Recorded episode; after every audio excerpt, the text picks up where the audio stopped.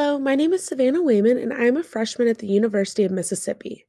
As I've started this new chapter of college this year, it's brought many new things along with it. From Greek life to living in dorms, and furthermore, living in an entire new state. The most important thing, though, that is new is college classes. Classes look different in college for a number of reasons. The obvious right now would, the, would be that mine are completely online. But even though I'm learning through a screen, the required rigor, thought processing, and retainment required is different now. History classes are driven by complex primary sources. Math is creating problems on top of the ones that get that they give, and all of a sudden I'm expected to know every bone in the body for anatomy. The class that I think holds the most change, however, would be reading and writing. As we get older, these classes become less about what your creativity has to offer and more about strict formulaic writing. Today, I want to talk about finding the common ground between our mother tongue versus power and prestige. The mother tongue is the way that we speak and write that is de- that is because of the way that we are raised, as mentioned by Peter Elbow in his book Inviting the Mother Tongue. In elementary school, we were encouraged and praised based on creativity. Reading and writing were heavily encouraged in my household personally. My mom and dad read to me before bed, and I listened to audiobooks in the car. When it came from time for me to read on my own, I remember reading Junie B. Jones and the Magic Treehouse books out loud in the car to my little brother for practice, which I'm sure my mom got a kick out of. This is how I developed a serious love for reading and writing. Back then, I did both for pleasure, not because school assigned it. In elementary school, I even made up my own fictional character to write about. But somewhere along the way, the environment of reading and writing classes changed. This happened to me specifically in my sophomore year of high school.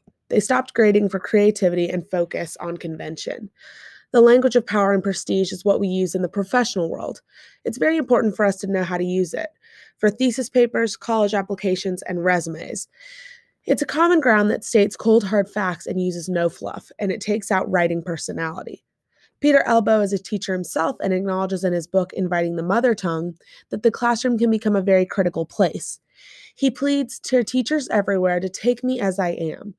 I, along with so many other students, have surely felt this at some point. Maybe it's when you're reading a book for a class that doesn't click with you, or when you receive an essay grade back.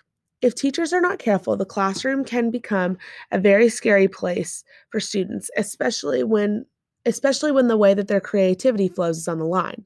How do we fix this? I'm not proposing that we take out the harder criteria, such as learning the language of power and prestige. If anything, as I've matured and gotten jobs and gotten into college, I understand the need for it more than ever. There must be a balance, though. Teachers need to meet students where they are and elevate them to the next level. Peter Elbow states in his writing that the classroom can be made into a place where the professional language is learned, but creativity is also expressed. It's a place where people can feel safe making mistakes, just like everybody else in life, just like everything else in life. It's important to remember where you come from. Your mother tongue plays homage to your upbringing and different and is different from everybody else in the world, and that's something that should be celebrated, not pushed away. The American classroom can become a place where creativity and convention walk hand in hand and success follows right behind. My writing class this semester has done just that, and I know that it will help me bridge the gap between creativity and convention in the future. Thank you so much for listening to my take on Peter Elbow's Inviting the Mother Tongue and how I think the American classroom can be improved for the better. Have a great day.